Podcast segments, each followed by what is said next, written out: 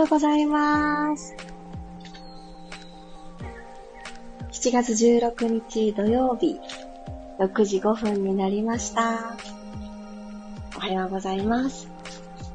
ピラティストレーナーの小山由かです。今日は随分涼しい朝を迎えているのですが、皆様のお住まいの地域はいかがな朝をお迎えでしょうか？今日ちょっと気持ちを新たに壁紙ちょっと変えてみました。真っ白って結構私白い色大好きで、白いバッグだと朝な感じというか、あの、クリーンな感じ。また、真っ青なところから一からスタートするみたいな気持ちに私はよくなるのですが、白って何に色にも塗り替えることができるっていうような表現もよくありますが、なんかいいですよね。始まりっていうようなイメージが私はよくよく湧いてきます。あ、皆様おはようございます。ともっちさん、くろさん、ひろみさん、ゆうこさん、ゆうくさん、ようこさん、おはようございます。あ、ちょうどよかった。皆様のチャットいただくメッセージに対して、この、おはようモーニングがあんまり被ってなかった。でも被ったとしても、こう、すり上がっていくから大丈夫ですかね。ではではでは、土曜日であり、3連休の始まりでもありますよね。そして夏休みがもうスタートしちゃったというご家庭も多いかなと思いますが、はい。ここからはね、やっぱりこの長い夏休み、8月が終わるまでっていうと思うと本当に長いなと思うのですけれども、一つ一つ夏の思い出、夏じゃなきゃできないことってきっとたくさんあると思うんですよね。その辺も楽しめる体に整えていきたいなと思います。おはようございます。まきこさん、ゆりこさん、おはようございます。昨日ちょうどですね、リルームの第2弾のレッスン5が公開になったところなんですけど、改めて、このねじねじねじねじっと体をツイストしてあげることの大切さ、なかなか日常では自然とやらないからこそ、ねじることって大事だなーっていうのをすごく思ったので、今日のブラストレッチでもツイスト、ひねるっていう動き、ちょっと意識して取り入れていきたいなと思います。タイノさんもおはようございます。ではでは、15分間よろしくお願いします。今日は合席のスタイルで座っていきましょう。足裏同士を合わせていただいて、親指をつかみます。座骨はマットに安定させます。そしてぐーんと親指を引っ張りながら背骨を下から一つずつ起こして、そして一つずつの背骨の隙間ですね。これを感じていきます。では、息を吸って、背骨を下から丸めていきましょう。ぐーっとちょっと丸めて骨盤も後ろに傾けるようにして、でも親指引っ張ったままでいいです。背骨丸める。吐きながら、背骨下から起こしていく。まず骨盤が起きてくる感じですね。骨盤が起きてきて背骨一つずつ積んであげて、胸で前を見るような格好。吸いながら丸まって、おへそはぐっと背骨方向に押し込んでおく。押しピンポンと刺しておきましょう。吐いて、ふー。お花が太陽に向かって、ぐんぐんって伸びていくような、上を向いて伸びていく、そんなイメージ。もう一度、吸って丸めていきましょう。肩甲骨は今背骨から外に剥がれていく格好の動きになっていて正解です。吐いて、ふー、引き上がって。このまま、右手でこの両足の親指あたりに触れておく感じ。左手をドーム状にぐるっと後ろに、ご自身の頭を飛び越えて、お尻側にトンとついてください。はいそしたら、左手よりも後ろについていただいたので、気持ちいい胸からねじねじっと左側の景色を見ているような感じになっていると思います。このちょっとずつの胸のひねり、深めていきます。ゆっくり左手を後ろから前に戻していきます。右手にちょっと触れたり、右手に重ねてみたり、そんな形で吸いながら後ろへ。ご自身の体をスノードームで一回くるんって包んであげるような動き。吐いて前へ。吸って後ろ。吐いて前へ。ふぅ。じゃあ今右手で置いていた場所を左手にスイッチ入れ替えて、右手でドーム作っていきましょう。吸って、後ろトン。お尻の丸めの延長上に行きたいけれど、朝一番なので、いきなりここじゃなくっても大丈夫。ぐるっと後ろに回して戻してきます。吐いて前。吸って後ろ。吐いて前。こっちね、利き腕の方多いと思います。肩周りちょっとゴツゴツ、ゴリゴリって言うかもしれません。ゆっくりゆっくり。さっきよりも一つ大きなドームを描く。そんなイメージで。はぁ、戻ってきまーす。OK。そしたら足裏合わせたまま股関節からペコッとお辞儀。手を前に歩かせていきましょう。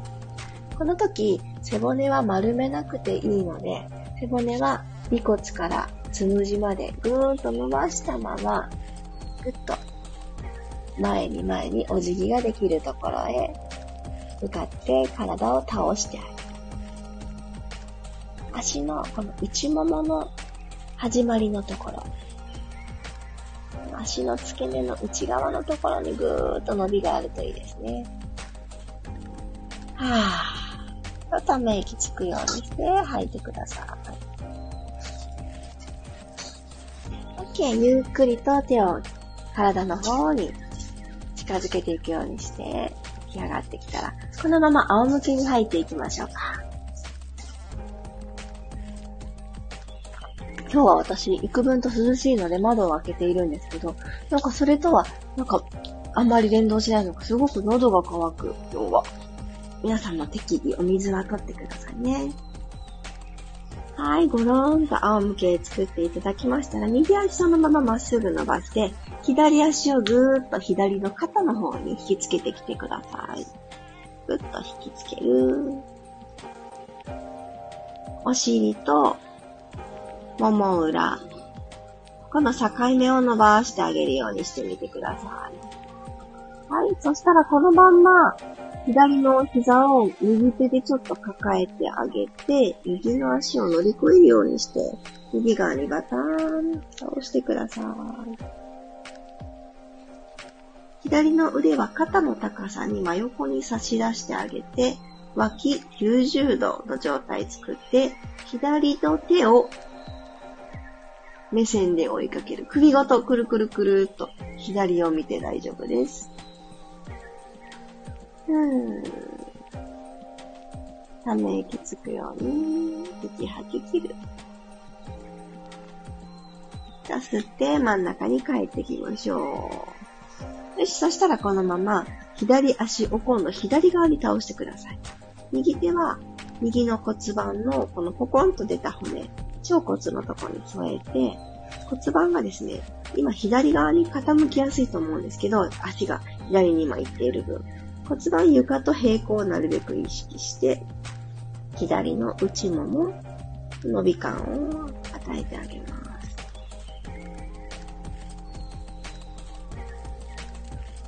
ゆっくりと、左足まっすぐ伸ばして右足をハグ。右のお膝に向かってぐーっと引きつけます。まっすぐ引いてくるとね、股関節ちょっと詰まる格好になっちゃうので、必ずたくさん引ける方は、ちょっと外に開くお膝の向き。なので肩っていう形がいいですね。肩の外でもいいですよ。はい、そしたらこのままちょっと引きつけた角度を緩めてから、左手で右の膝の外側を触り、ゆっくりと左足を飛び越える形で左側に倒していってください。で体も寝返りになっちゃわないように、右腕は肩の高さにまっすぐ横に先出して、脇90度。目線で指先を追いかけていきます。あ私は今日この右半身が結構凝ってたんだなってことに今の動きで気づきました。左側はですね、あんまり、そんなにね、伸び感あんまり入らないなって思ってたんですけど、これもね、両方左右やってあげるからこそ気づく気づきですね。皆さんもそれぞれ、あれって左右の違いは感じている方がいらっしゃったら、何したっけな昨日までの一週間っていう形で、振り返るきっかけもらったって思って、ちょっと探ってみるのもいいですね。ゆっくり足戻してきたら、このまんま外に開いていきましょう。右の内ももを伸ばしていきます。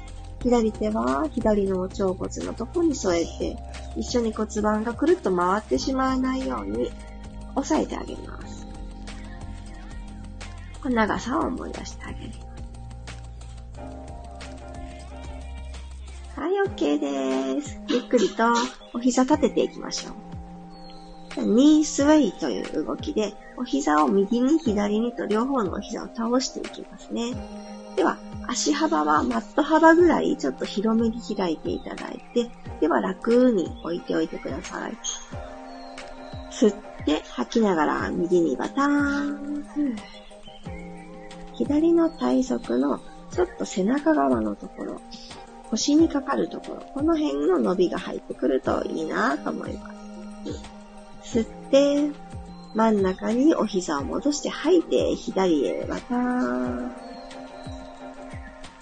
吸って、真ん中に起きてきたら、右へ倒していきます。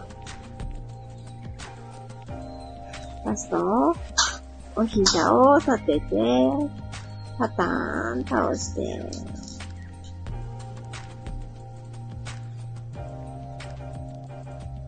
はい、OK です。そしたらですね、今日ちょっとこのまんま、寝っ転がったまんま行ってみようかなと思うのですが、お膝の立てた状態を、えー、一回伸ばしちゃいましょう。足伸ばして。足の付け根からワイパーをするような感じで、足首フレックスにしときましょうか、まず。つま先は天井方向。で、ここから足の付け根にちょっと手を触れておいてください。ここから動くんだよって意識しながら、両方の足を左側にパターン。付け根から、まるで足裏が、あの、ワイパーですね。右にパターン。動き感じたら、パタッ、パタッ、パタッ、パタッと動かしてあげます。スムーズに股関節から動いてるなって感じる方もあれば、ちょっと膝から下で動こうとしちゃうなって感じる方とかあると思います。この基本的な動き、ちょっと股関節から足って動かすんだよねっていうのを確認してから動き止めます。よいしょ、お膝を立てていきましょう。拳一つの足幅で、まず背骨動かしていきますね。ヒップエスカレーター、ヒップリフトなんて呼ばれる動きです。まず骨盤、床と平行を作りましょう。今平行を作った時に骨盤の前側でちょっと手で三角作ってあげましょうか。腸骨のとこに手首、残り4つの指は恥骨の方に向かい、親指はおへその方に向かう。はい。ご自身で手のひらを使って三角ができたと思います。この三角がマットと平行かどうか感じながら一回だけ呼吸しましょう。鼻から吸って、できればこの三角の手は押し上げられず、胸に息を吸う意識します。どうぞ。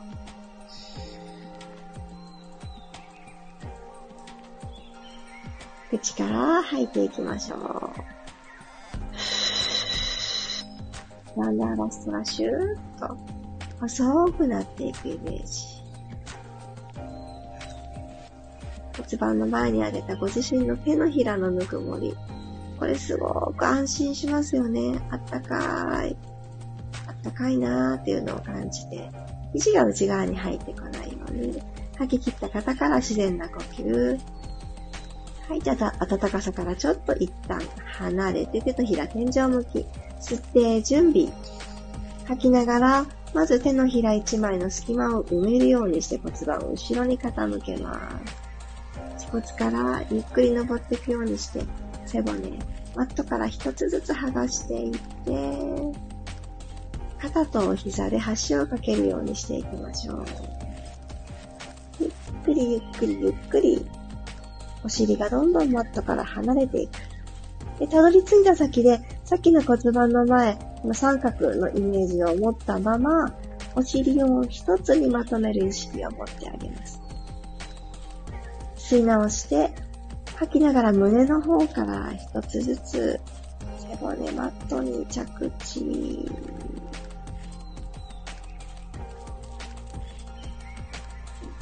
胸の裏がついたら次は腰のゾーン、そしてお尻が最後という形ですね。よし。そしたら、この背骨の動きにちょっとだけ重りをつけていきたいと思います。重りとなるのはご自身の足です。さあ、チャレンジ。今日は左のお膝に右の足をちょっと引っ掛けたいのですが、右の足、外くるぶしを左足のお膝のところにポンと当てて、数字の4みたいな足の形にしてあげてください。きましたかはい。で、右のお膝は右側に向いてる状態になってると思います。はい。左足しかマットについてない状態でさっきと同じことしますね。まず鼻から吸って準備。骨盤は始まりの時は床と平行。吐きながら今ある腰部の隙間を埋めていきます。はー。埋めて。首の後ろは常に長く。さあ、左の足裏、外側じゃなくって、内側、内くるぶし、内ふくらはぎ、内もも、お腹というルートをイメージしながらゆっくりゆっくり持ち上げていく。体を上に上に。はい、たどり着いたところで、吸って吐きながら、ゆっくり胸から降りていきましょう。一個ずつ一個ずつ動くかな着地。もう一回いきますね。吸って準備。吐きながら、アップ。ゆっくり。左足の今軸にしている、後ろのももだったり、お尻だったり、こうぐーっと感覚が入ってくると思います。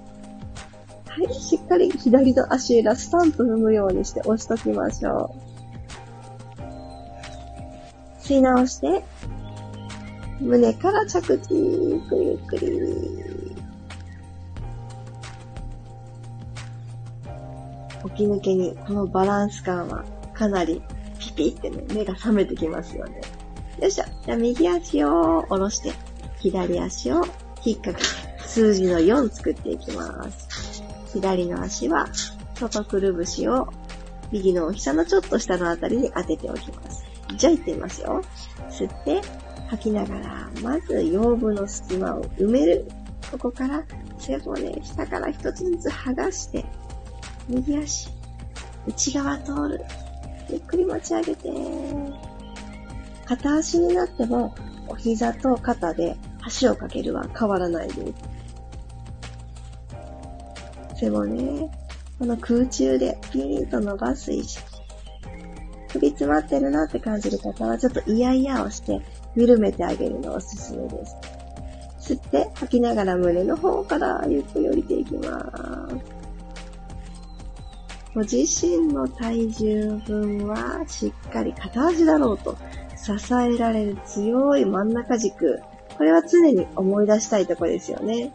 もう一回吸って、吐きながらゆっくり骨盤を後ろに傾けて、その流れに乗って、尾骨の方から一個ずつ一個ずつ剥がしていく。スローモーションが決め手です。勢いでやるとね、こんなにね、体全体使ってるってなかなか感じられないんですけど、何事もゆっくりやるのが難しいんですよね。吸って、吐きながら、胸の方から降りていきましょう。同じようにスローモーション。は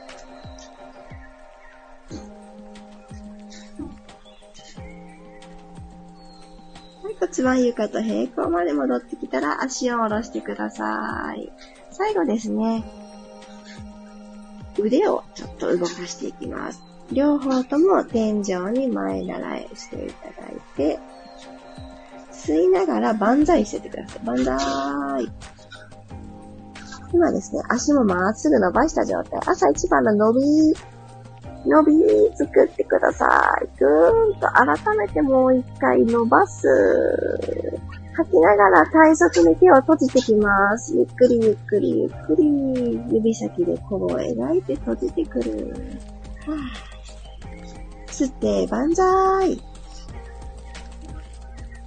指先で扇を描いてあげるようにして、万歳していきます。のみー。吐いて、ゆっくり閉じていきましょう。そしたら右腕を左手で下からこう、抱っこしてあげるような感じで、右腕を左側に伸ばしてください。そしてその左からの、えっと、左に伸ばした手はですね、左腕でちょっと掴んであげる。下からすくってあげるようにして、右の肩甲骨、肩の後ろから肩甲骨にかけての背面をぐっと伸ばします。今日はね、のんびり寝転がったままやっちゃいました。こんな日があってもいいですね。今日座って姿勢を整えるっていう時間がすごく少なかったイラストレッチになりますが、寝たままでも十分緩む。それを感じてもらいます。OK。では左腕に変えていきましょう。左腕を右側に倒してあげて、二の腕のあたりを右腕で下からこうハグしてあげるようにして、ロックするようにして、ぐーっと伸ばしていきましょう。左の肩裏、肩甲骨にかけてのゾーン伸ばす。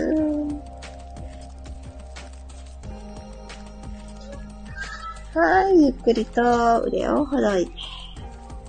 このまんまちょっと一休みしようという方は、休んでください。起き上がれるなーっていう方は、一旦横になってから、横向きになってから、頭最後になるように起き上がっていきましょう。ゆっくりゆっくり。お疲れ様でした。あ、今日結構時間的にもたっぷり使ったピラストレッチになってましたね。なんかそんなつもり、私の中ではあんまりなかったんですけど、気づけばもう6時半になろうとしている。ありがとうございました。土曜日の朝って、あのー、私自身が土曜日がお休みっていうのもあって、すごくのんびりした気持ちになりがちなんですね。もしかすると今日は昨日のね、続きでお仕事よっていう方にとっては、かなりお休みモード感が 出てた、あのー、出るって、なんかね、自然と出てしまうのが土曜日なんですけど、なんかそういう気持ちが動きに乗っかりやすいのですが、もう物音が聞こえてるかもしれないんですけど、我が家はですね、みんな起きてきました。早起き。なんかあんまりね、休みの日とか、あの、幼稚園がある日とか、変わらず起きる時間がね、なんか私と同じで一定になってきてます、家族が。おはようございます。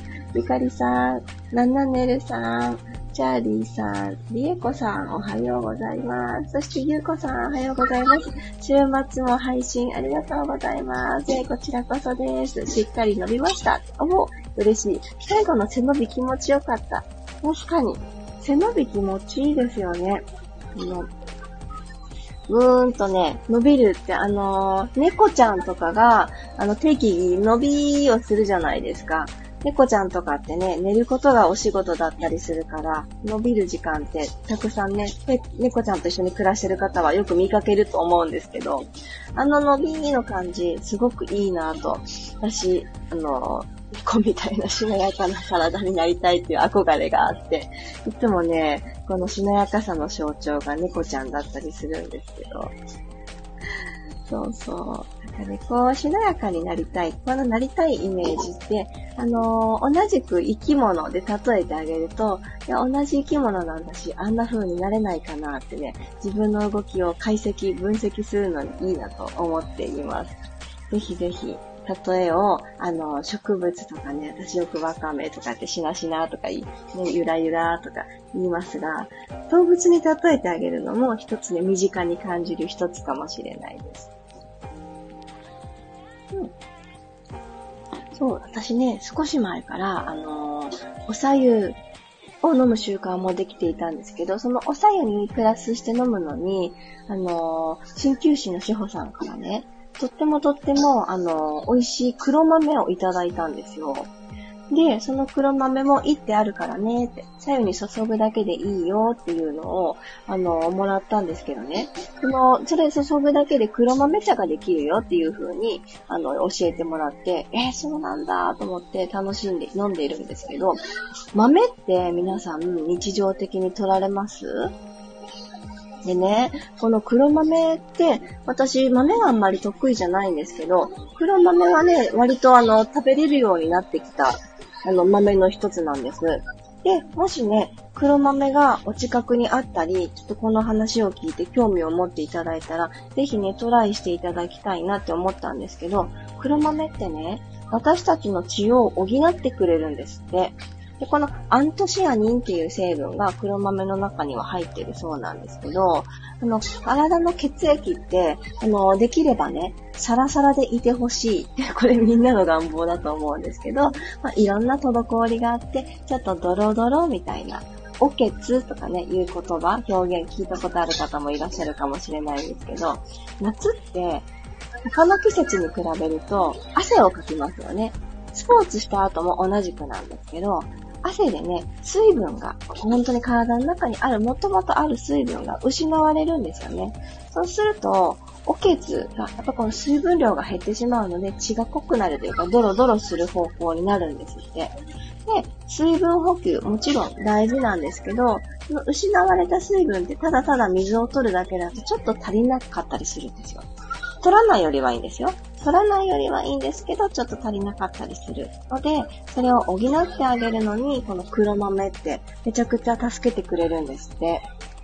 そう。なのでね、この黒豆をポトンと、あの、いつも左右を飲まれる方はね、そこにポトンと落として、飲んであげるのもいいですし、あとまだ私試してないんですけど、炊飯、お米を炊くときに黒豆を入れて炊いてあげると、黒豆入りのご飯が炊き上がるんですけど、そのままなんですけど、それで黒、ま、豆ご飯として楽しむのもいいそうなんですよね。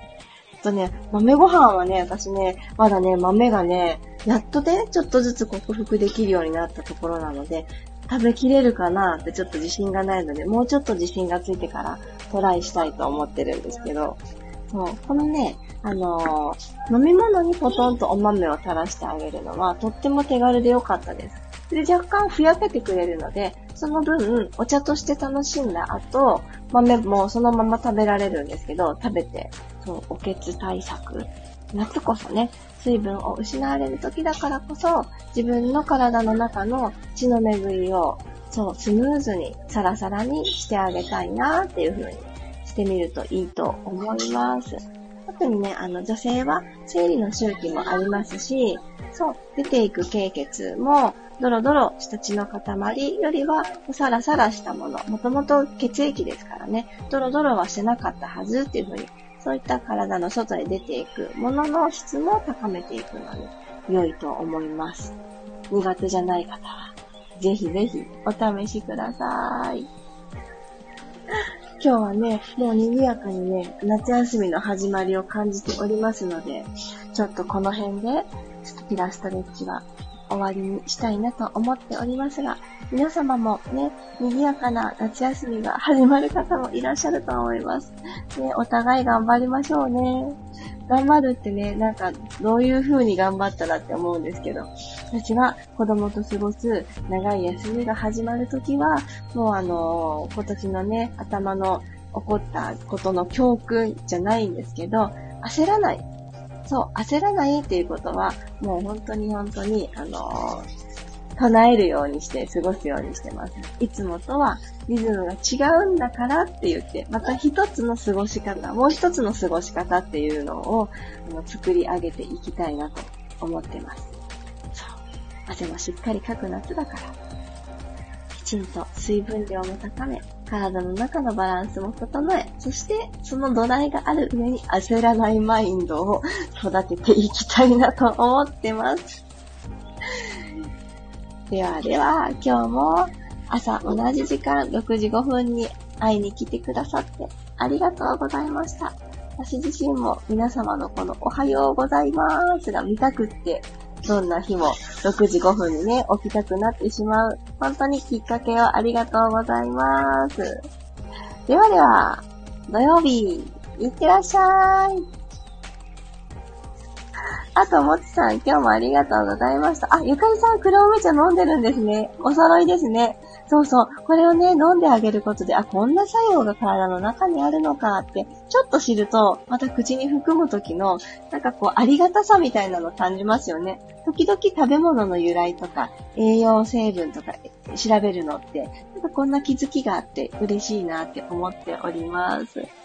ではでは、土曜日、いってらっしゃい。楽しい時間積み上げましょう。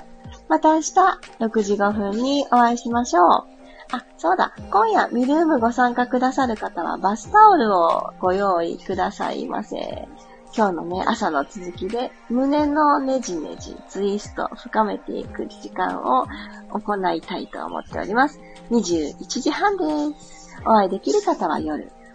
また明日お会いできる方は朝6時5分お待ちしております。ではでは、いってらっしゃい。